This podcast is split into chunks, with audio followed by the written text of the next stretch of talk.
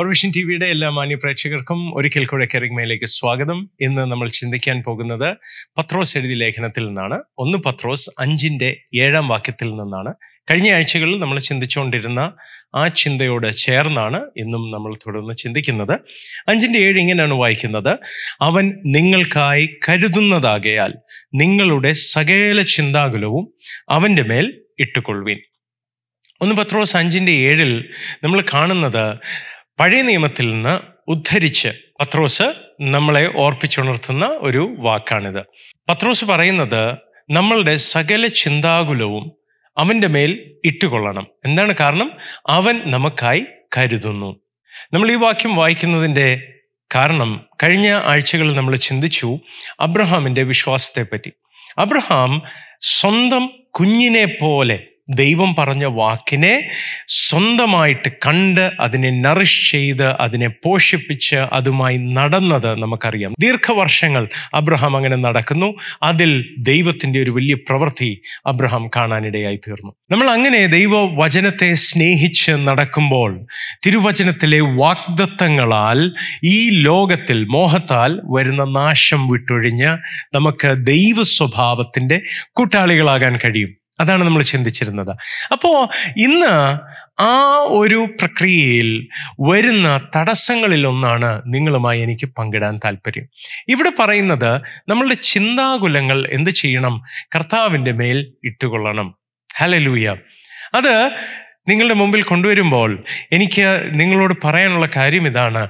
മിക്ക വിശ്വാസികൾക്കും ദൈവവചനത്തെ അവർ സ്നേഹിക്കുമ്പോൾ തന്നെ അവരുടെ ജീവിതത്തിലുണ്ടാകുന്ന പ്രതിസന്ധികളെ നോക്കിയിട്ട് അവർ വ്യാകുലപ്പെടാറുണ്ട്. അവർ എന്ന് നടക്കും എപ്പോൾ നടക്കും എന്ന് ചിന്തിച്ചു പോകും.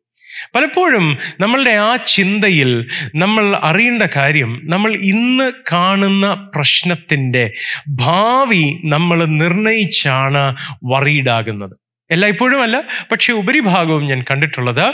ഇന്ന് ഒരു പ്രശ്നം നമ്മൾ കാണുമ്പോൾ അത് ഭാവിയിൽ എന്തായി തീരും എന്ന് നമ്മൾ ചിന്തിക്കാൻ തുടങ്ങും. നമ്മളുടെ ചിന്തകളിലാണ് നമ്മൾക്ക് ടെൻഷൻ കൂടുന്നത്. ഞാൻ നിങ്ങളെ ഓർപ്പിക്കാൻ ആഗ്രഹിക്കുന്ന ഒരു സംഭവം പുറപ്പാട് പുസ്തകത്തിൽ അതിന്റെ പതിനേഴാം അധ്യായത്തിൽ ദൈവം ഇസ്രായേൽ മക്കളെ മിസ്രൈമിൽ നിന്ന് പുറപ്പെടുവിച്ച് കനാൻ ദേശത്തേക്ക് കൊണ്ടുപോകുന്ന വഴിയിൽ റഫീദീം എന്ന് പറയുന്ന ഒരു സ്ഥലത്ത് അവരെത്തി. അവിടെ വെള്ളമില്ലായിരുന്നു. അങ്ങനെയാണ് എഴുതിയിരിക്കുന്നത്. നമ്മൾ അറിയേണ്ട ഒരു കാര്യം ഈ ഇസ്രായേൽ മക്കളുടെ യാത്രയുടെ ഇടയിൽ സംഭവിക്കുന്നത് ഇവർ ഓരോ ഇടത്തും പാളയമടിക്കുമ്പോൾ അവിടുന്ന് അവർ വെള്ളമൊക്കെ ശേഖരിച്ചാണ് യാത്ര വീണ്ടും തുടരുന്നത്. അപ്പോൾ റഫീദീമിൽ എത്തുമ്പോഴും അവർക്ക് ഓൾറെഡി വെള്ളം കയ്യിലുണ്ട്. എങ്കിലും അവർക്ക് തുടർന്നുള്ള യാത്ര എന്ന് വെച്ചാൽ റഫീദിമിൽ നിന്ന് പുറപ്പെട്ട് കഴിയുമ്പോൾ ആവശ്യമുള്ള വെള്ളം റീഫിൽ ഈ റഫീദീമിൽ നിന്ന് എടുക്കേണ്ടതാണ്. അപ്പോൾ റഫീദീമിൽ വന്നപ്പോൾ അവർക്ക് വെള്ളം കാണുന്നില്ല. വെള്ളം കാണാത്തത് കൊണ്ട് അവർക്ക് അവരുടെ കയ്യിൽ അവരുടെ പക്കൽ വെള്ളം ഇല്ല എന്നല്ല അതിന്റെ അർത്ഥം. പക്ഷെ അവർക്ക് തുടർന്നുള്ള യാത്രയ്ക്ക് വേണ്ടിയിട്ട് വീണ്ടും അവരുടെ ബോട്ടിൽസ് നിറയ്ക്കുവാൻ അവർക്ക് വെള്ളം ശേഖരിക്കുവാൻ വെള്ളമില്ല എന്നുള്ളതായിരുന്നു അവിടുത്തെ പ്രശ്നം. അങ്ങനെയാണ് വേദശാസ്ത്രികൾ പറയുന്നത്. കാനാവിലെ കല്യാണത്തിൽ നടന്ന ഒരു കാര്യവും ഞാൻ നിങ്ങളെ ഓർപ്പിച്ചോട്ടെ. അവിടെയും മറിയ യേശുവിന്റെ അടുത്ത് വന്ന് പറയുന്നു അവർക്ക് വീഞ്ഞ് തീർന്നു പോയി നിങ്ങൾക്ക് തോന്നുന്നുണ്ടോ വീഞ്ഞിന്റെ അവസാനത്തെ തുള്ളി തീർന്ന ശേഷമാണ് യേശുവിന്റെ അടുത്ത് വന്ന് മറിയ ഇത് പറയുന്നതെന്ന്? എനിക്ക് തോന്നുന്നില്ല. നിങ്ങളുടെ വീട്ടിൽ നടക്കുന്ന ഒരു വിരുന്നിൽ ഒരു വിഭവം തീർന്നു പോകുന്നു എന്ന് നിങ്ങൾക്ക് തോന്നുന്നത് ആദ്യം എപ്പോഴാണ്? അതിന്റെ അവസാനത്തെ സ്പൂൺ അല്ലെ അവസാനത്തെ തവി തീരുമ്പോഴല്ലോ നമുക്കത് തോന്നുന്നത്. നമുക്കറിയാം വീട്ടമ്മമാർക്കും പാചകം ചെയ്യുന്നവർക്കും ഒക്കെ അറിയാം. ഇത്രയും കൂടെ ഇനിയും ഈ കറിയുള്ളൂ. ഇത്രയും പേരോട് ഇനി കഴിക്കാനുണ്ട്. ഇത് തികയത്തില്ലെന്ന് നമുക്ക് നേരത്തെ മനസ്സിലാകും. അതുപോലെ മറിയ യേശുവിന്റെ അടുത്ത് വന്ന് പറയുമ്പോഴും അതെല്ലാം തീർന്ന ശേഷമല്ല മറിയ പറയുന്നത്. പക്ഷെ മറിയയ്ക്ക് അറിയാം ഇത് തീരുമെന്ന്. അങ്ങനെ തന്നെ റഫീദിമിലും അവർ വരുമ്പോൾ വെള്ളമില്ല എന്നുള്ള ആ ടെൻഷൻ വരുന്നത് അവർക്ക് തുറന്നുള്ള യാത്രയ്ക്ക് വേണ്ടി വെള്ളം ശേഖരിക്കാൻ അവിടെ വെള്ളമില്ലല്ലോ എന്നുള്ള വറിയിൽ നിന്നാണ് എന്നുള്ള ഭാരമാണ് അവരെ ഭരിച്ചിരുന്നത്. എന്നാൽ ഞാൻ നിങ്ങളോട് പറയട്ടെ അങ്ങനത്തെ ഒരു ചിന്താകുലത്തിന്റെ പരിണിത ഫലമായി എന്താണ് സംഭവിച്ചത്? അവർ മോശയോട് മത്സരിച്ചു. മോശ പിന്നീട് പറയുന്നത് അവർ മോശയെ കല്ലെറിയാൻ തയ്യാറായി നിൽക്കുകയായിരുന്നു എന്നാണ്. അങ്ങനെയാണ് മോശ ദൈവത്തോട് നിലവിളിക്കുന്നത്. ദൈവം ഒരു പാറ പിളർത്തി അവിടെ നിന്ന് വെള്ളം പുറപ്പെടുവിക്കുമാറാക്കുന്നു. ശ്രദ്ധിക്കണേ ഈ ഇസ്രായേൽ ജനം വ്യാകുലപ്പെട്ടത് അവർക്ക് തുടർന്നുള്ള യാത്രയിൽ വെള്ളം എവിടെ കിട്ടും എന്നുള്ള ഭാരത്തിലാണ്. എന്നാൽ സഹോദരങ്ങളെ ഞാൻ നിങ്ങളോട് പറയട്ടെ ആ റഫീദിമിൽ ദൈവം തുറന്ന പാറ പൗലോസിന്റെ ഭാഷയിൽ ഞാൻ പറഞ്ഞോട്ടെ അവരെ അനുഗമിച്ച പാറ എന്നാണ് പൗലോസ് പറയുന്നത്. എന്റെ ചിന്തയിൽ ആ പാറയിൽ നിന്ന് പൊട്ടി പുറപ്പെട്ട ഉറവ അവർ പോയിടത്തൊക്കെ അവരുടെ പിന്നാലെ ചെന്നു എന്നുള്ളതാണ്. ഹലലൂയ എന്ന് വെച്ചാൽ റഫീദിം കഴിഞ്ഞിട്ട് അവർ പിന്നെ വെള്ളം അന്വേഷിച്ച് നടക്കേണ്ടി വന്നിട്ടില്ല. ഏത് സ്ഥലത്ത് ഭാരപ്പെട്ട് ഇനിയും ഇവിടെ നിന്ന് പുറപ്പെട്ട് കഴിഞ്ഞാൽ ഭാവി എന്തായിത്തീരുമെന്ന് വ്യാകുലപ്പെട്ടോ ആ ഇടത്ത് പുറപ്പെട്ടത് മുതൽ അവർ ആ വിഷയത്തിൽ പിന്നെ ഭാരമേ പെടാത്ത രീതിയിൽ ദൈവത്തിന്റെ കരുതൽ വെളിപ്പെടുത്താൻ ദൈവം ഉദ്ദേശിച്ച സ്ഥലമായിരുന്നു റഫീദിം. എന്നാൽ ആ റഫീദിമിൽ അവർ മത്സരിക്കാനായി തുടങ്ങി. റഫീദിമിൽ ആ വ്യാകുലതയിൽ നിന്ന് അവരെ ഇത്രയും വർഷം നയിച്ചിരുന്ന മോശയെ കല്ലെറിഞ്ഞു കൊല്ലാനും മാത്രം അവർ വയലന്റ് ആകാൻ തുടങ്ങി. നമ്മുടെ ജീവിതത്തിലും പലപ്പോഴും നമ്മുടെ കാര്യങ്ങളൊന്നും നടക്കാതാകുമ്പോൾ അല്ലെ ഭാവിയെപ്പറ്റി ഒത്തിരി വ്യാകുലപ്പെട്ട് സ്ട്രെസ്ഡ് ഔട്ടായിട്ടിരിക്കുമ്പോൾ നമ്മളുടെ സ്വഭാവം അല്പം മാറിപ്പോകും. നമ്മൾ പൊതുവെ ദേഷ്യപ്പെടാത്ത രീതിയിൽ ദേഷ്യപ്പെട്ടെന്ന് വരും. നമ്മുടെ ഇറിറ്റബിലിറ്റി കൂടും. എന്തു പറഞ്ഞാലും നമുക്കൊരു ഇറിറ്റേഷൻ തോന്നിയെന്ന് വരും. കാരണം നമ്മുടെ മനസ്സൊത്തിരി സ്ട്രെസ്സിലാണ് പക്ഷേ ഞാൻ നിങ്ങളോട് പറയട്ടെ സഹോദരങ്ങളെ ദൈവം നമ്മളെപ്പറ്റി ആഗ്രഹിക്കുന്നത് നമ്മളുടെ ജീവിതത്തിൽ നമ്മൾ നേരിടുന്ന ഭാരങ്ങൾ അത് ദൈവത്തിന്റെ കയ്യിൽ കൊടുക്കാൻ തയ്യാറാകണം. മോശയോട് വെള്ളം തരൂ എന്ന് പറയുന്ന ഒരു സമൂഹത്തെയാണ് നമ്മൾ കാണുന്നത്. അതും ഭാവിയിൽ ഉണ്ടാകാൻ സാധ്യതയുള്ള പ്രശ്നത്തെ നോക്കിയിട്ടാണ്. ഇപ്പോൾ അവർക്ക് വെള്ളമുണ്ട്. ഇപ്പോൾ അവർ ദാഹിച്ചിട്ടല്ല ആക്ച്വലി അത് പറഞ്ഞത് എന്നാണ് വേദശാസ്ത്രികൾ പറയുന്നത്. അവരുടെ കയ്യിൽ വെള്ളമുണ്ട്.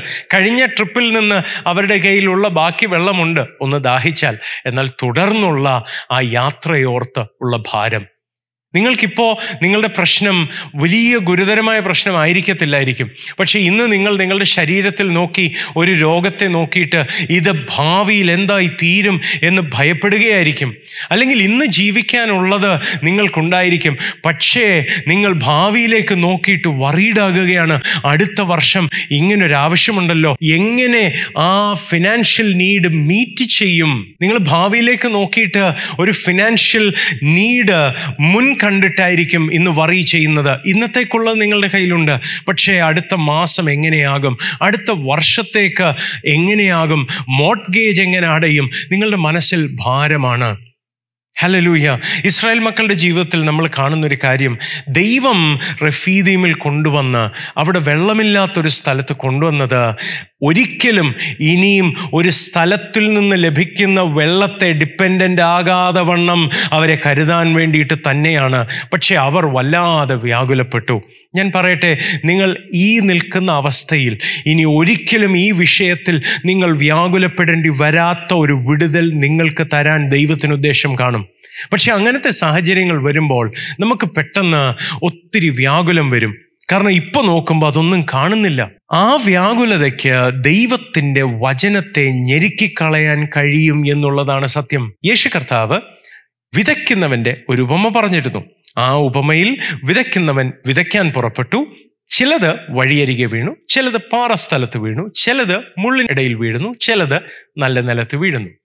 അതിനകത്ത് ഈ മൂന്നാമത് പറഞ്ഞ മുള്ളുള്ള ആ നിലത്ത് വീണ വിത്തിന്റെ കാര്യമാണ് ഞാൻ പറയുന്നത്. കർത്താവ് ആ ഉപമയുടെ വ്യാഖ്യാനം പറയുമ്പോൾ വിത്ത് ദൈവത്തിന്റെ വചനമാണ് രാജ്യത്തിന്റെ വചനമാണ്. ആ വിത്ത് ഈ മണ്ണിൽ വീഴുമ്പോൾ ശ്രദ്ധിക്കൂ അവിടെ പറയുന്നത് ഈ മുള്ളും പറക്കാരിയും കർത്താവിന്റെ വ്യാഖ്യാനത്തിൽ ഈ ലോകത്തിന്റെ ചിന്തകളാണ്. ഈ ലോകത്തിന്റെ ഈ ജീവിതത്തിന്റെ ഭാരങ്ങളും ചിന്തകളും വ്യാകുലതകളും അതിനെപ്പറ്റിയുള്ള ആ worry the cares of this world എന്നാണ് യേശു പറയുന്നത്. അപ്പോൾ ആ ഈ ലോക ചിന്തകൾ എന്തായിത്തീരും? ഇതെങ്ങനെ നടക്കും? എന്താകും? എന്നുള്ള ആ ചിന്തകൾ കർത്താവ് പറയുന്നത് ഈ ലോകത്തിന്റെ കെയറുകൾ എന്ത് ചെയ്തു? ആ വചനത്തെ ആ വിത്തിനെ കൊന്നുകളഞ്ഞു ഞെരുക്കിക്കളഞ്ഞു അത് ഫലത്തിലേക്ക് വരാൻ കഴിഞ്ഞില്ല. സഹോദരങ്ങളെ നമ്മൾ അനാവശ്യമായി വ്യാകുലപ്പെടുമ്പോൾ നമ്മളെ അത് സ്ട്രെസ് ഔട്ട് ചെയ്യാൻ തുടങ്ങുമ്പോൾ അത് ദൈവത്തിന്റെ കയ്യിൽ കൊടുക്കുന്നതിന് പകരം നമ്മൾ അതിനെപ്പറ്റി വിചാരപ്പെട്ട് സ്ട്രെസ്ഡ് ഔട്ടായി ജീവിക്കാൻ തുടങ്ങുമ്പോൾ സംഭവിക്കുന്നത് ദൈവം നമ്മുടെ ഉള്ളിൽ പകർന്ന ആ വാക്കിനെ അത് ഞെരുക്കിക്കളയാൻ തുടങ്ങും. തിരുവെടുത്ത് പറയുന്നതാണ് അവന്റെ അടിപ്പിണരാൽ നമ്മൾക്ക് സൗഖ്യം വന്നിരിക്കുന്നുവെന്ന്. എന്നാൽ നിങ്ങളുടെ ശരീരത്തിൽ നിങ്ങൾ നോക്കുമ്പോൾ കാണുന്ന ഒരു പരിമിതി കണ്ടിട്ടായിരിക്കും നിങ്ങൾക്ക് തോന്നുന്നത് അയ്യോ ഇപ്പോൾ ഇങ്ങനെയാണ്. കുറച്ച് വർഷങ്ങൾ കഴിഞ്ഞ് ഞാൻ എന്ത് ചെയ്യും? എന്റെ ജോലി എന്തായി തീരും ഞാൻ ഡിസേബിൾഡ് ആകുമോ? നിങ്ങളുടെ മനസ്സിൽ വ്യാകുലം വന്നെന്ന് വരും. പക്ഷേ അതിനെ നമ്മൾ അനുവദിച്ചാൽ നമ്മളുടെ മനസ്സിൽ അതിനിടം കൊടുത്താൽ സംഭവിക്കുന്നത് അത് ദൈവം പറഞ്ഞ വാക്കിനെ ഞെരുക്കാൻ തുടങ്ങും. പിന്നെ നമ്മൾക്ക് ദൈവം പറഞ്ഞ വാക്കിൽ വിശ്വാസത്തെക്കാൾ കൂടുതൽ നമ്മളുടെ രോഗത്തെ അല്ലെ നമ്മളുടെ ആ പ്രശ്നത്തെ വലുതായി കാണാനുള്ള പ്രവണത വർദ്ധിച്ചു വരും. ആ ഉപമയിൽ നിന്ന് ഒരു കാര്യം കൂടി എനിക്ക് പറയാൻ താല്പര്യമുണ്ട്. ശ്രദ്ധിക്കൂ ആ ഉപമയിൽ വീണ വിത്ത് ഒരു കൊയ്ത്ത് നൽകേണ്ട വിത്താണ്. അത് ദൈവത്തിന്റെ വാക്കായ വിത്താണ്. എന്നാൽ ഈ ലോക ചിന്തകൾ അതിനെ ഞെരുക്കിക്കളഞ്ഞു എന്ന് കർത്താവ് പറയുന്നു. ശ്രദ്ധിച്ചു നോക്കിക്കേ ആ വിത്ത് ഈ മണ്ണിനകത്ത് ചെല്ലുന്നു. ആ വിത്തിൽ നിന്ന് ഒരു പുതിയ ചെടി ഉണ്ടാകുന്നു. ഇതാണ് നടക്കേണ്ടത്. പക്ഷേ സംഭവിച്ചത് എന്താണ് ഒരു വിത്ത് നമ്മൾ ഭൂമിയിൽ വിതയ്ക്കുമ്പോൾ നമുക്കറിയാം ആ വിത്ത് മുളയ്ക്കുകയല്ലെങ്കിൽ അത് കിടന്ന് ദ്രവിച്ചു പോകാം. അത് ഒരു കൊയ്ത്തുണ്ടാകേണ്ട വിത്തായിരുന്നു. പക്ഷെ അത് മുള്ളിന് വളമായി മാറുകയാണ്. ഒന്ന് ആലോചിച്ച് നോക്കിയ സഹോദരങ്ങളെ ആ മുള്ള ഉള്ള മണ്ണിൽ വീണ വിത്ത് കൊയ്ത്തായിട്ട് മാറിയില്ല അതിന് ഫലമുണ്ടായില്ല. പ്രത്യുത അത് ഈ മുള്ളിന് തന്നെ വളമായി മാറുകയാണ്. പലപ്പോഴും നമ്മളുടെ ജീവിതത്തിലും നമ്മൾ ദൈവവചനം നമ്മളിൽ സ്വീകരിക്കുമ്പോഴും അത് നമ്മളുടെ ജീവിതത്തിലുള്ള നമ്മളുടെ മനസ്സിൽ നമ്മളെ ഭരിക്കുന്ന ഈ ലോക ചിന്തകൾക്ക് വേണ്ടിയിട്ട് വളമാക്കുന്നതാണ് പലപ്പോഴും ഞാൻ കണ്ടിട്ടുള്ളത്. എന്ന് വെച്ചാൽ എന്താണ്? ഒരു മീറ്റിങ്ങിൽ നമ്മൾ അറ്റൻഡ് ചെയ്യുമ്പോൾ ഒരു മെസ്സേജ് നമ്മൾ കേൾക്കുമ്പോൾ നമ്മൾ ചിന്തിക്കുന്നത് എങ്ങനെയെങ്കിലും ഈ പ്രാസംഗികൻ പറയുന്ന ഏതെങ്കിലും വാക്ക് ആമേൻ ഒരു കച്ചിത്തുരുമ്പ് കിട്ടിയാൽ ആമേൻ. അത് എന്റെ വിഷയത്തോടുള്ള ബന്ധത്തിൽ എനിക്കൊന്ന് കണക്റ്റ് ചെയ്യാൻ ഒക്കുന്നതാണെങ്കിൽ ഞാൻ അതിനെ എന്റെ വിഷയത്തിന് വിടുതലാകുമെന്ന് പറഞ്ഞ് ഞാൻ അങ്ങ് ചിന്തിക്കും. നമ്മൾ പലപ്പോഴും കേൾക്കുന്നത് അങ്ങനെ ഒരു ലെൻസ് ഇട്ടുകൊണ്ടാണ് എന്റെ കാര്യത്തെപ്പറ്റി എന്താ പറയുന്നത്? എന്റെ കാര്യത്തിൽ എങ്ങനെയാ ഇത് നടക്കുന്നത്? പക്ഷെ ഞാൻ പറയട്ടെ സഹോദരങ്ങളെ ദൈവത്തിന്റെ വചനത്തെ വചനമായതുകൊണ്ട് സ്നേഹിക്കാൻ പഠിക്കണം. അതിനെ ഉപയോഗിക്കാനുള്ള ഒരു പ്രവണതയെക്കാളും ഇതിൽ നിന്ന് എനിക്കെന്ത് കിട്ടും എന്നുള്ള ചിന്തയെക്കാളും ആ വചനത്തെ വചനമാകെ കൊണ്ട് സ്നേഹിക്കാനായി നമ്മൾ തയ്യാറാകണം. നമ്മൾ അബ്രഹാമിന്റെ കാര്യം ചിന്തിച്ചായിരുന്നു. സ്വന്തം കുഞ്ഞിനെ പോലെ അതിനെ സ്നേഹിച്ചു അതിനെ പോഷിപ്പിച്ചു. അങ്ങനെയാണ് അബ്രഹാം നടന്നത്. നമ്മൾ ഒന്ന് ആലോചിച്ച് നോക്കിക്കേ. നമ്മൾ ഒരു കുഞ്ഞിനെ വളർത്തുമ്പോൾ മാതാപിതാക്കൾ ആ കുഞ്ഞ് വളർന്ന് ഡോക്ടറോ എൻജിനീയറോ ഐ എ എസോ അല്ലെങ്കിൽ വേറെ ഏതെങ്കിലും നല്ല ഉദ്യോഗസ്ഥനായിട്ട് നല്ല പണമുണ്ടാക്കി നമ്മൾക്ക് പൈസ തരുമെന്നുള്ള ചിന്തയിലാണോ നമ്മൾ ആ കുട്ടിയെ വളർത്തുന്നത്? മാതാപിതാക്കൾ ഒരു കുഞ്ഞിനെ വളർത്തുമ്പോൾ ആ കുഞ്ഞ് ജനിക്കുമ്പം തൊട്ട് ഇവൻ വലുതായി ഇന്ന ജോലിയായി എന്നെ വയസ്സാങ്കാലത്ത് നന്നായി നോക്കണം എന്ന ചിന്തയാണോ ഒരു കുഞ്ഞിനെ നമ്മൾ കാണുമ്പോൾ ആദ്യം മാതാപിതാക്കൾക്കുണ്ടാകുന്നത്? ആ കുഞ്ഞിനെ നിങ്ങൾ സ്നേഹിക്കുന്നത് അത് ഭാവിയിൽ ഡോക്ടറാകുമെന്ന് വിചാരിച്ചല്ല അത് നിങ്ങളുടെ കുഞ്ഞാണ് എന്നുള്ളത് കൊണ്ടാണ് ആ കുഞ്ഞിനെ സ്നേഹിക്കുന്നത്. അതുപോലെ ഈ വചനം കൊണ്ട് എനിക്കെന്ത് സാധിക്കും എന്ന ചിന്തയിലുപരി ഈ വചനം ദൈവത്തിന്റെ വചനമാണ് എന്ന് കണ്ട് വചനത്തെ സ്നേഹിക്കാനായിട്ട് നമ്മൾ തയ്യാറായി തുടങ്ങണം. അപ്പോൾ മാതാപിതാക്കൾ സ്വന്തം കുഞ്ഞിനെ അത് അവരുടെ കുഞ്ഞായതുകൊണ്ട് സ്നേഹിക്കുന്നത് പോലെ വചനത്തെ നമ്മൾ സ്നേഹിക്കാനായിട്ട് പഠിക്കണം. ഇൻഫാക്ട് അങ്ങനെയുള്ളവർക്ക് വേണ്ടി ദൈവം തുറന്നു കൊടുക്കുന്ന നിക്ഷേപങ്ങൾ ദൈവവചനത്തിലെ ഘനമേറിയ കാര്യങ്ങൾ അത് വലുത് തന്നെയാണ്. അല്ല ദൈവത്തിൽ നിന്ന് എന്റെ വിഷയത്തിൽ എന്തെങ്കിലും എനിക്ക് വേണം. ഈ വചനം എങ്ങനെയാണ് വളച്ചൊടിച്ച് എന്നോടുള്ള ബന്ധത്തിലാക്കാൻ ഒക്കുന്നത് എന്ന ചിന്തയിൽ പോകുന്നതിലുപരി ആ വചനത്തെ സ്നേഹിക്കാനായി നമ്മൾ തുടങ്ങുമ്പോൾ ദൈവത്തിന്റെ പ്രവൃത്തി നമ്മുടെ ജീവിതത്തിൽ വെളിപ്പെടുന്നതിന്റെ അളവ് വ്യത്യാസമായിരിക്കും. നൂറ്റി പത്തൊമ്പതാം സങ്കീർത്തനം എഴുതുമ്പോൾ സങ്കീർത്തനക്കാരന്റെ ചില വാക്കുകൾ എന്നെ ഒത്തിരി ചിന്തിപ്പിക്കുകയുണ്ടായി. അവിടെ പറയുന്നത് നിന്റെ വചനത്തിൽ നിന്ന് നിന്റെ പ്രമാണത്തിൽ നിന്ന് അത്ഭുത കാര്യങ്ങളെ കാണേണ്ടതിന് എന്റെ കണ്ണുകളെ ഒന്ന് തുറക്കണമേ എന്ന് താൻ പ്രാർത്ഥിക്കുകയാണ്. ആ കാലത്ത് പ്രവാചകന്മാരുടെ പുസ്തകങ്ങൾ ആയിട്ടില്ല. സങ്കീർത്തനങ്ങളും മുഴുവനായിട്ടില്ല. ആ കാലത്ത് ന്യായപ്രമാണത്തിന്റെ ഭാഗം അവർക്കുണ്ട്.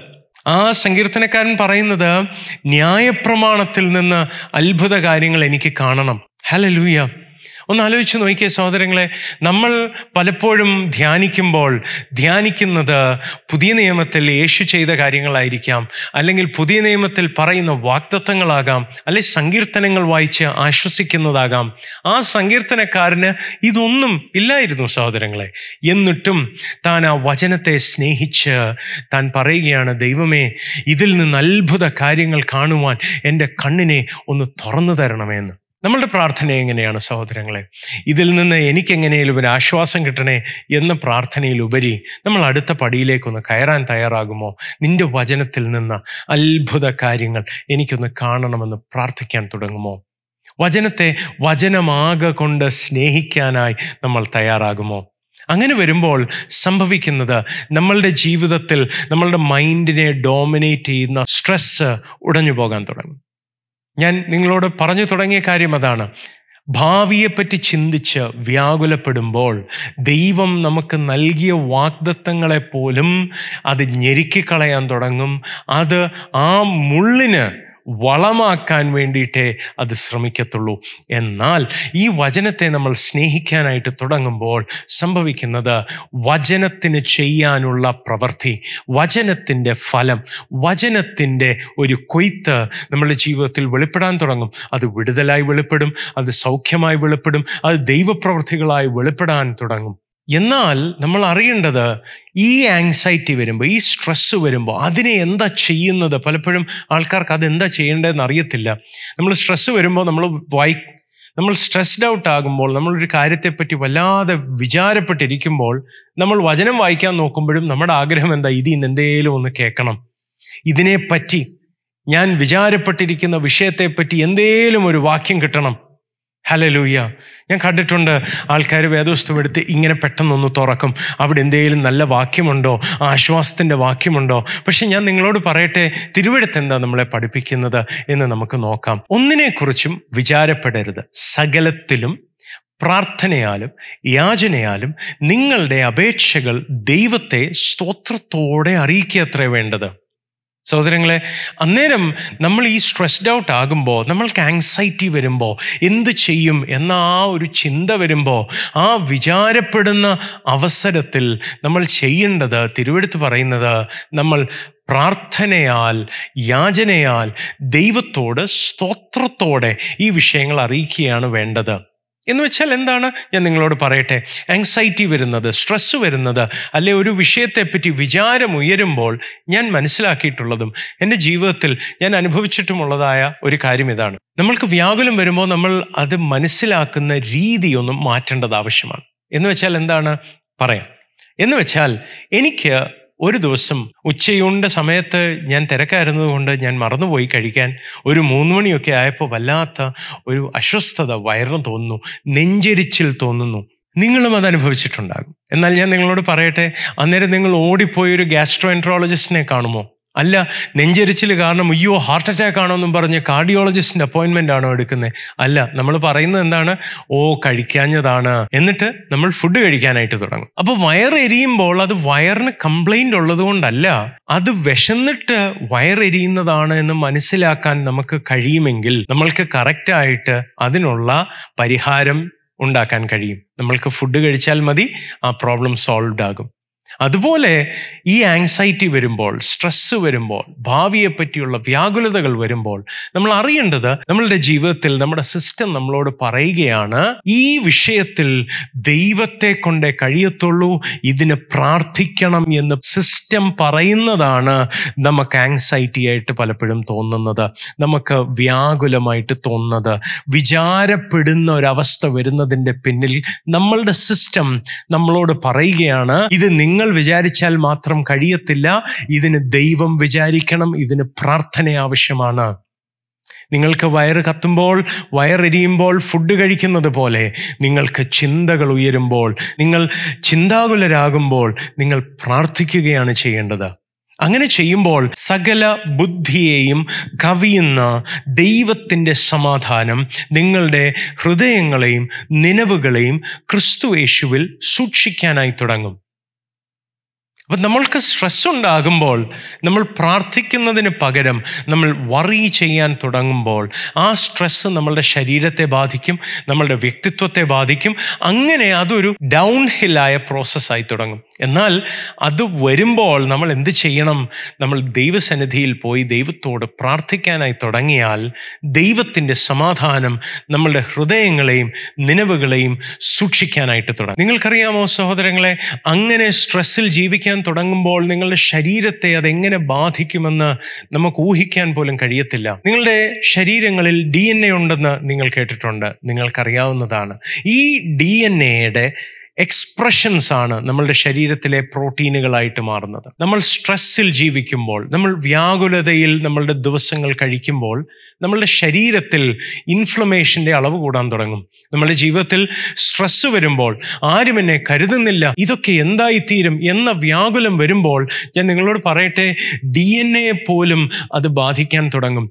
ഡി എൻ എക്ക് ഉണ്ടാക്കേണ്ട പ്രോട്ടീനുകൾ ഉണ്ടാക്കാൻ കഴിയാതെയാകും. വേണ്ടാത്ത ചില സാധനങ്ങൾ നിങ്ങളുടെ ശരീരത്തിൽ ഉണ്ടാകാനായിട്ട് തുടങ്ങും. ഇത് ശാസ്ത്രം പറയുന്നതാണ്. ഇന്നത്തെ ന്യൂറോ സയൻസ് പറയുന്ന കാര്യമാണിത്. നിങ്ങൾ സ്ട്രെസ്സിൽ ജീവിക്കുമ്പോൾ നിങ്ങളുടെ ശരീരത്തിലെ ഓരോരോ കോശങ്ങളെയും അത് ബാധിക്കാൻ തുടങ്ങും. അത് ഒരു ദിവസം കൊണ്ട് നിങ്ങൾ അറിയത്തില്ല. അത് ഭാവിയിൽ നിങ്ങളുടെ ശരീരത്തിൽ പല പല അസുഖങ്ങളായി മാനിഫെസ്റ്റ് ചെയ്തെന്ന് വരും. വെളിപ്പെട്ടെന്ന് വരും. നിങ്ങൾക്കത് ഡയബറ്റീസ് ആയി മാറിയെന്ന് വരും. ബ്ലഡ് പ്രഷറായി മാറിയെന്ന് വരും. ഓ ഹാലലൂയ നിങ്ങളുടെ ജീവിതത്തിൽ അത് തേയ്മാനമാകാം ആർത്രൈറ്റിസ് ആകാം. ഒരു നൂറുകൂട്ടം പ്രശ്നങ്ങളായി മാറാം. എന്നാൽ തിരുവെടുത്ത് പറയുന്നത് എന്താണ്? ദൈവം നിങ്ങൾക്കായി കരുതുന്നു. അതുകൊണ്ട് നിങ്ങളുടെ ചിന്താകുലമൊക്കെയും അവന്റെ മേൽ ഇട്ടുകൊള്ളൂ. ദൈവത്തിന്റെ മേൽ നമ്മളുടെ ചിന്താകുലങ്ങൾ ഇടുമ്പോൾ സംഭവിക്കുന്നത് ദൈവം നമ്മളെ പുലർത്തും എന്നാണ് തിരുവെടുത്ത് പറയുന്നത്. അതുകൊണ്ട് ഇന്ന് ഞാൻ നിങ്ങളെ പ്രബോധിപ്പിച്ചോട്ടെ. നിങ്ങളുടെ ജീവിതത്തിൽ നിങ്ങൾ ദൈവവചനം കേൾക്കുന്നു വാക്തത്വങ്ങളുണ്ട് നിങ്ങൾ അതിനായി പ്രാർത്ഥിക്കുന്നു വിശ്വസിക്കുന്നു. പക്ഷേ അതേ സമയത്ത് അത് കഴിഞ്ഞിട്ട് എന്താകുമെന്നുള്ള വ്യാകുലതയിലാണ് നിങ്ങൾ ഇടയ്ക്കിടയ്ക്ക് ജീവിക്കുന്നതെങ്കിൽ സംഭവിക്കുന്നത് നിങ്ങൾ കേട്ട വാക്കിനെ അത് ഞെരുക്കിക്കളയാൻ തുടങ്ങും. നിങ്ങളിലുള്ള വിശ്വാസം കുറയാനായിട്ട് തുടങ്ങും. മാത്രമല്ല ആ സ്ട്രെസ്സ് നിങ്ങളുടെ ശരീരത്തെയും നിങ്ങളുടെ മനസ്സിനെയും ഒക്കെ കേടാക്കാനായിട്ട് തുടങ്ങും. എന്നാൽ നമ്മൾ ചെയ്യേണ്ടത് എന്താണ്? ദൈവത്തിന്റെ അടുത്ത് വന്ന് നമ്മൾ ദൈവത്തോട് ഈ സങ്കടം അങ്ങ് പറയണം. എപ്പോഴൊക്കെ വിശപ്പ് തോന്നുന്നു അപ്പോഴൊക്കെ ഫുഡാണ് നിങ്ങൾ കഴിക്കുന്നത്. അല്ലാതെ വയറെരിയുന്നു എന്നും പറഞ്ഞ് ഡോക്ടറിന്റെ അടുത്ത് പോകാത്തതുപോലെ എപ്പോഴൊക്കെ സ്ട്രെസ് ഉണ്ടാകുന്നോ എപ്പോഴൊക്കെ അയ്യോ ഇതെന്തായി തീരുമെന്ന് തോന്നൽ വരുമോ അപ്പോഴൊക്കെ അത് നമ്മുടെ സിസ്റ്റം നമ്മളോട് പറയുകയാണ് പ്രാർത്ഥിക്കുക എന്നത് തിരിച്ചറിയാൻ തുടങ്ങണം. അങ്ങനെ തിരിച്ചറിയുമ്പോൾ ദൈവപ്രവൃത്തി നമ്മളുടെ ജീവിതത്തിൽ ഉണ്ടാകാനായിട്ട് തുടങ്ങും. നമ്മൾ സ്വസ്ഥതയിൽ ജീവിക്കാൻ തുടങ്ങും. ദൈവത്തിന്റെ കരങ്ങളിൽ നിങ്ങളെ തന്നെ ഏൽപ്പിക്കൂ. നിങ്ങൾ വറീഡായിരിക്കുന്ന ആ വിഷയം ദൈവകരങ്ങളിൽ ഏൽപ്പിക്കും. നിങ്ങൾ ഇപ്പം ചിന്തിക്കുന്നുണ്ടാകും ദൈവം വാക്ക് പറഞ്ഞതല്ലേ? ദൈവം എന്താ ചെയ്യാത്തത്? ഇതെന്ന് സാധിക്കും എന്നൊക്കെയുള്ള ചിന്തയായിരിക്കാം. നാളത്തെ പത്രം ഇന്നെന്താ കിട്ടാഞ്ഞത് എന്നോർത്ത് നിങ്ങൾ വിഷമിക്കുന്നില്ലെങ്കിൽ നാളത്തെ കരുതൽ ഇന്ന് എവിടെയാണെന്ന് നിങ്ങൾ വിഷമിക്കേണ്ട ആവശ്യമില്ല സഹോദരങ്ങളെ. നമ്മൾ ദൈവത്തെയാണ് വിശ്വസിക്കുന്നത്. ആകാശത്തെയും ഭൂമിയും ഉണ്ടാക്കിയ ദൈവം. ഈ അഖിലാണ്ടത്തെ മുഴുവൻ കറക്റ്റായിട്ട് റൺ ചെയ്യുന്ന ഒരു ദൈവം. ആ ദൈവത്തിന്റെ അടുത്ത് വരുമ്പോൾ നമ്മൾക്ക് വിശ്വസിക്കാം. ഇന്ന് നമ്മളൊന്നും കാണുന്നില്ലെങ്കിലും ദൈവം പറഞ്ഞ വാക്ക് ദൈവം ചെയ്തിരിക്കും. പക്ഷെ അതിനെ ഞെരുക്കിക്കളയുന്ന ചിന്തകൾക്ക് നമ്മൾ ഇടം കൊടുക്കാതിരിക്കണം. സോ എനിക്ക് ഇന്ന് നിങ്ങളോട് പറയാനുള്ളത് ഇതാണ് സഹോദരങ്ങളെ. നമ്മൾ ദൈവസന്നിധിയിൽ വരുമ്പോൾ ധൈര്യത്തോടെ വരും. നിങ്ങൾക്ക് എപ്പോഴൊക്കെ ടെൻഷൻ വരുന്നോ അപ്പോഴൊക്കെ പ്രാർത്ഥിക്കാനായി തയ്യാറാകും. പലപ്പോഴും ടെൻഷൻ അടിക്കുമ്പോൾ നമ്മൾ ടെൻഷൻ അടിച്ചങ്ങ് പോകും. പിന്നെ അത് ചിന്തിച്ച് ചിന്തിച്ച് ചിന്തിച്ച് വറീഡായിട്ട് വറീഡായിട്ട് ഇങ്ങനെ പോകും. എന്നിട്ട് രാവിലെ പ്രാർത്ഥിക്കും വൈകിട്ട് പ്രാർത്ഥിക്കും. ദിവസം മുഴുവൻ ടെൻഷൻ അടിക്കും. അങ്ങനെ ആവരുത്.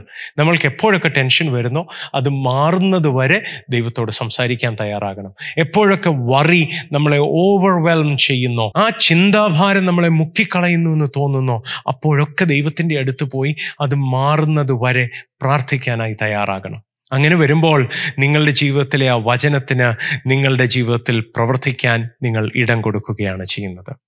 സോ ഇന്ന് രാത്രി ഒരു നിമിഷം നമ്മൾ ഒരുമിച്ച് കണ്ണുകൾ അടയ്ക്കുകയാണ് നമ്മൾ പ്രാർത്ഥിക്കാനായിട്ട് പോവുകയാണ്. നിങ്ങളെ ഭാരപ്പെടുത്തുന്നത് എന്താണ്? നിങ്ങളുടെ ജീവിതത്തിൽ മുന്നോട്ട് വിടത്തില്ലെന്നും ഭാവി എന്തായി തീരും എന്ന് നിങ്ങളെ കൊണ്ട് തോന്നിപ്പിക്കുന്ന ആ എതിർത്ത് നിൽക്കുന്ന ആ വ്യാപാരങ്ങൾ എതിർത്ത് നിൽക്കുന്ന ആ പരിതസ്ഥിതികൾ അതിന്റെ മേൽ ദൈവത്തിന്റെ ഒരു പ്രവൃത്തിക്കായിട്ട് ദൈവം പറഞ്ഞതാണ് അത് നടക്കുമോ എന്ന് ഭയം തോന്നുന്നു. അതെങ്ങനെ നടക്കും എന്ന ചോദ്യചിഹ്നമാണ് മുമ്പിൽ നിൽക്കുന്നത്. ഇന്നൊരു അല്പനേരം എന്നോട് കൂടെ ഒന്ന് പ്രാർത്ഥിക്കാമോ? പ്രിയ കർത്താവെ ഞങ്ങൾ ഒരുമിച്ച് ഈ പ്രോഗ്രാം കാണുന്ന അവിടുത്തെ എല്ലാ മക്കളെയും അവിടുത്തെ കരങ്ങളിൽ ഏൽപ്പിച്ച് പ്രാർത്ഥിക്കുന്നപ്പ. ഭാവിയെപ്പറ്റി ചിന്തിച്ച് വ്യാകുലപ്പെട്ട് എന്തായിത്തീരുമെന്നുള്ള ചിന്തയിൽ ഇടിഞ്ഞു പോകുന്ന ദൈവത്തിൽ നിന്ന് വാഗ്ദത്തങ്ങൾ കേട്ടിട്ടും ആ വാഗ്ദത്തങ്ങൾ പോലും ഞെരുങ്ങിപ്പോകുന്ന വിശ്വാസം ഒരിക്കൽ എഴുന്നേറ്റതാണെങ്കിലും വിശ്വാസം ഒരിക്കൽ ഉയർന്നതാണെങ്കിലും ആ വിശ്വാസം പോലും ഇടിഞ്ഞു പോകുന്ന ആ അവസ്ഥകളുടെ മേൽ. അപ്പോൾ അവിടുത്തെ കൃപയൊന്ന് വെളിപ്പെടണമേ എന്ന് യേശുവിന്റെ നാമത്തിൽ ഞാൻ പ്രാർത്ഥിക്കുന്നു. ഹാലെ ലൂയ അവിടുത്തെ മക്കളുടെ ജീവിതത്തിൽ ധൈര്യം മടങ്ങി വരട്ടെ അപ്പാ. അവരുടെ ജീവിതത്തിലെ ആ സ്ട്രെസ് മാറിപ്പോകട്ടെ. തിരുവെടുത്ത് പറയുന്നത് പോലെ ബുദ്ധിയെ കവിയുന്ന സകല ബുദ്ധിയെയും കവിയുന്ന ഞങ്ങളുടെ ബുദ്ധിക്ക് പോലും മനസ്സിലാകാത്ത ഒരു സമാധാനം ഞങ്ങളുടെ ഹൃദയങ്ങളെയും നിലവുകളെയും കാക്കുമെന്ന് അങ്ങ് പറഞ്ഞതാണല്ലോ അപ്പ. അത് അവിടുത്തെ മക്കൾ അനുഭവിക്കട്ടെ. യേശുവിന്റെ അധികാരമുള്ള നാമത്തിൽ ഞങ്ങൾ ഒരുമിച്ച് അവർക്കായി പ്രാർത്ഥിക്കുന്നപ്പ ഹാലെ ലൂയ ഹാലെ ലൂയ അവർക്ക് പോലും മനസ്സിലാകാത്തൊരു സമാധാനം ഇന്നു മുതൽ ഉണ്ടായി തുടങ്ങട്ടെ അവരെ ഡൗൺ ആക്കുന്ന അവരെ നിരാശപ്പെടുത്തുന്ന അവരുടെ വിശ്വാസത്തെ ഇടിച്ചു കളയുന്ന ആ വ്യാകുലങ്ങൾ ഉടഞ്ഞു പോകട്ടെ. യേശുവിൻ അധികാരമുള്ള നാമത്തിൽ അങ്ങനെ സംഭവിക്കട്ടെ അപ്പ. അവിടുത്തെ കരം അങ്ങനെ ചെയ്യണമേ. അവിടുത്തെ മക്കൾ വിശ്വാസത്തിൽ ഇനിയും ബലപ്പെടട്ടെ അപ്പ. ഇന്നവർ കാണാത്ത സൗഖ്യത്തിനു വേണ്ടി വിശ്വസിക്കാൻ കർത്താവെ അവിടുത്തെ വാഗ്ദത്വത്തിന്റെ ബലത്തിൽ നിൽക്കുവാൻ അങ്ങ് കൃപ പകർന്നാട്ടെ. അവിടുത്തെ നാമത്തെ ഞങ്ങൾ ഉയർത്തണമേ. യേശു ക്രിസ്തുവിന്റെ പരിശുദ്ധ നാമത്തിൽ തന്നെയപ്പ